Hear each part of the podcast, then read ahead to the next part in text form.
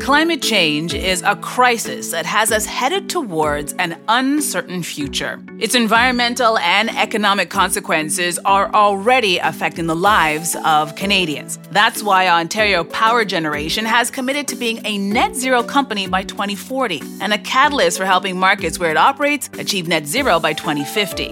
OPG is also shining a light on the bright minds working to address climate change. That's where the climate challengers come in. Meet the people from Ontario and beyond who have made it their mission to change the fate of our futures. From clean energy production to emerging technologies like carbon capture and small modular reactors, join us as we explore the path to net zero in Canada and abroad. Find us on Spotify and your favorite podcast listening apps or visit climatechallengers.com.